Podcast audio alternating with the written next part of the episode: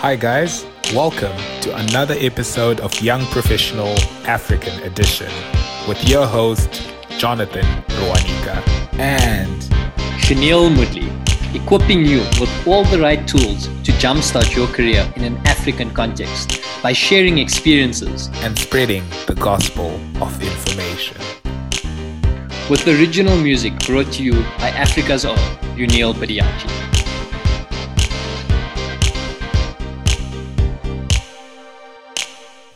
Wow, Jonathan, awesome episodes, a lot to unpack, really, really interesting people. Um, and, and I really loved this this last episode, you know, listening to to medicine, uh, listening to the medical journey and seeing how people can pivot from medicine into any other field. Uh, really, really amazing. So, so maybe let's start with that one, the most recent interview. Um, what were your initial thoughts about, you know, the person, the entire interview? How was the discussion? Well, of course, it'll be interesting for you, Chanel. Your fiance is a doctor. So I'm pretty sure you're taking notes and trying to extract as much value as you can from that episode. But from a career perspective, I, I, I learned a lot. You know, Shaheem is a brilliant guy. You know, I bumped into him at the uh, uh, UCT's Business School's library uh, about two years back and you know he's he's just so wise you know he sounds like he has he's he's like a wise person you know very philosophical. And uh, well, i was very grateful that he was able to share with us. You know but maybe just to kick us off uh, i really liked the fact uh, that you know he talked blatantly about how he hated to study medicine you know. And i think that is something we don't talk about enough you know. And uh, he he loved practicing medicine. I think it's it's always good to have that distinction because the two tend sometimes tend to be very different. You know, studying something and actually practicing something aren't always the same things. You know, and I think that's why people encourage people to do things like internships and like to have uh, on-field uh, experience. You know, before uh, to have a truly reality of what that would look like. But that, this is just to kick us off, Chanel. Uh, what, what did you extract from from the episode? Yeah, so so I think first just on your point there, and I think that's true to a lot of different things. If you listen to people like uh, Muhammad Ali, Kobe Bryant, they often say that they they hated their training. Well, more Muhammad Ali said it, but if you think about it, you know, when they were practicing, they're practicing shooting, they're practicing this, they're breaking down different components of the game. But what they loved was actually stepping out on the pitch. And it's quite similar if you think about it in terms of your studying. You might not like studying, you know, the theory behind this, the theory behind this, but when you get to the practical side of stuff so if it's uh, you know accounting when you when you get into like private equity or you get into investment banking or you start doing the things that really excite you yeah. you know the, the sort of the journey justifies the end so yeah. so that's really cool and and also like using that same analogy when you're practicing you know you practice every eventuality right whereas when he was actually uh, when he was studying i mean but when, when he was actually in the field you know he ended up like moving towards something that he was actually interested in that played to his strengths, which was, which was emer- emergency medicine. And I, I, think that is the difference between studying and actually being on the job, you know. And uh, yeah, but I thought that was a brilliant interview. Was there anything else you, you extracted there, Chanel? Yeah, so I think another interesting point, which, and I'm sure so many other people are going to relate to this, was the whole imposter syndrome. So, you know, whether you move from high school to university or from university to your first job, um, I remember when I got my, you know, management consulting at a big four firm, I was just like, wow, everyone around me has got MBAs. Everybody's so smart. Like, oh my word, uh, when are they going to figure out that I'm not meant to be here? you know, like that sort of thing. So, and, and I'm sure you felt the same in, in different circumstances as well. Yeah, no, I have, I have, and I feel this is, you know, because we were talking about this before the show, and you know, I could resonate. I think a lot of people feel it's a feeling that comes to most of us, you know, that we just don't acknowledge, and I think the it, taking from my own experiences, what made it better for me was having a support system, right? You know, having that one senior uh, per, a person in your team that just took me under my wing and be like, no, Jonathan, you're, you're not supposed to do this. You're doing this. You know, it, it gave me that confidence, you know, and he started telling me like, oh, you're doing great at this. You're doing so that at least I, I know I'm doing well, you know, I think sort of that missed because we're in corporate and everything's so fast paced and there's so targets to be reached. You know, so people aren't just patting people on the back, right? So I think that, I think that's where the imposter syndrome starts to manifest. You know, when individuals, you know, you just don't know, am I doing it right? Am I not? Am I worthy? but yeah, great, great spot there, Chanel. Before we move on to, I think the the next interview was was around Natanya and her social impact. Were there any closing points that you had on uh, Shaheem? Uh, if you haven't listened to the episode, please do. Uh, it, it is it's deep. Uh, it's brilliant. cool. Um, then I think moving on to to Natanya's episode, uh, you know, also another. If, if you go and have a look at her LinkedIn, it's it's so impressive the amount of accreditations and accolades and all of these things that she's achieved. And one of the things that really stands out for me is when you when I spoke to, I think like at, at some point I asked her like, so you know, what advice would you give, or how would you get involved? And she's like, just get your hands dirty. So behind all of those accolades, behind all of those achievements or professional certificates or all of those different things that she has, it all started with just that mindset of get stuck into something, get your hands dirty and see where it takes you. And, and I think that's a, a great mindset to have, even in corporate or in entrepreneurship or anywhere really. What are your thoughts on that? Yeah, I think I think you paint the perfect picture there, Chanel.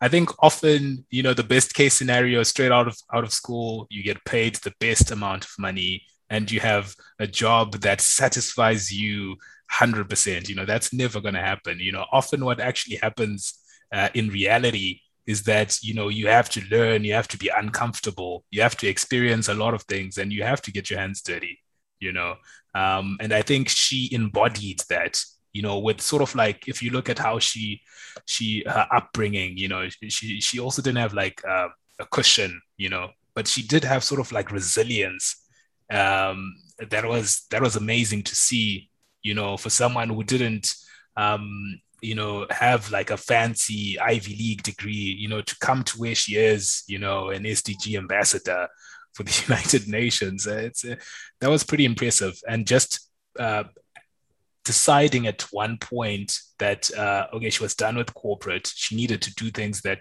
she thought were purposeful and impactful for herself. Um, that that was that was amazing to see and we don't see that often you know for many reasons. Uh, but yeah that was great. What about you Shneel? Uh, anything else from that episode that you loved? Yeah definitely agree with you jonathan um, on, on all of those points. And i think um, it's it's so interesting to see and and I think you know people are, are structured a little bit differently, and I think me and you align more to you know you have your nine to five job which can give you a nice salary and those things but it doesn't mean outside of those nine to five hours that you can't do something impactful and purposeful. And i think she's one of the lucky few people who who actually or, or not even lucky she had the guts to pursue um, her purposeful like the thing that she found most purposeful and she made it her nine to five which which is you know really amazing. As you said, you're able to make an impact. Yeah. So I think that's a really great takeaway.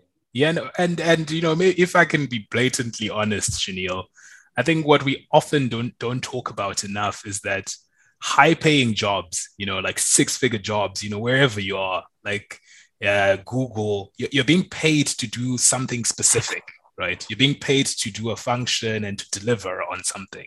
You know, you're not just being paid to walk in and you know uh, do whatever you want. You know, that's not how it works. And I, I, think by design, your nine to five cannot actualize everything that you you you, you want to do. And we see that uh, a lot. Not saying that the people hate their nine to fives. You know, you can you can derive a lot of value in different things from your nine to five. Uh, but then also actualize in other things elsewhere. You know, we saw Boss Babes of South Africa. She's a, you know, she's a professional, finance professional but she also has a you know a platform um, uh, to engage with women, which is you know I think it's almost like marriage. Uh, you can't ma- marry someone and expect them to be everything to you. You know, she, she can't be your, your mom, your dad. You know, you also still need friends, even though you're married. It's it's almost like that sort of uh, situation. What are your thoughts? I love that analogy. No, I, I love that analogy, and I completely completely agree with it. I think um, that you've explained that beautifully. You've you know hit the hit the nail on the head there. Um, and then I think the the last interview or the last discussion point was um, the interview with Maya. Also, very interesting person. You can see a high performing individual when we worked with her um, previously as well at, at Deloitte. So she's just such an exceptional, uh, exceptional person to have on the show. Yeah. Thought that was a great interview. But I loved I loved her one-liners. You know, I think she said something like, "I, I don't like recipes unless I'm in the kitchen," because she said like people are always looking for career recipes. Like, what should I do? And she's like, I don't like. I loved that. You know, and you know, she talked about how we think that our technical skills, you know, the things that we actually studied, you know, um, uh, your finance, your accounting are going to get you to, to, the next level. But often it's the skill sets, uh, it's it's abilities that you probably don't even realize you have. You know, an ability to bring teams together, you know, and dissect issues and facilitate, you know, things like that. You know, and she brought that out fantastically. Um, I, I thought it was a brilliant, it was a brilliant interview. What are your thoughts, Shanil? Yeah, and uh, for me, as you said, brilliant interview. And um, once again, on on a, and season after season, we always speak about it: uh, non-linear career paths and being able to pivot, understanding what skills you have and how they can be transferable to different industries. Um, because oftentimes things function the same way, and all you need to do is go and learn the theory behind whichever different industry you're in but you know on, on, when you break things down and, and, think about it in terms of rules or principles you can apply those knowledge and those skill sets and sort of figure out what's happening yeah. so, so i think that's something that he's done really well yeah and i think careers more and more they just value things that are different you know for example if you look at i think uh, one of these big investment banks have uh, the class off program whereby they select people who are as far away from finance as they can get, you know, former Olympians or whatever. You know, like I think there's a general shift in the market towards just finding something different, you know, because if it's this fine a finance institution just full of CFAs and CAs, you know, eh, you you tend you tend to think the same way, you know. So if I was a child right now, I would probably study medicine and do investment and do a career in investment banking. Like there's literally no limit to what you can do these days. You can do anything, which I think is amazing.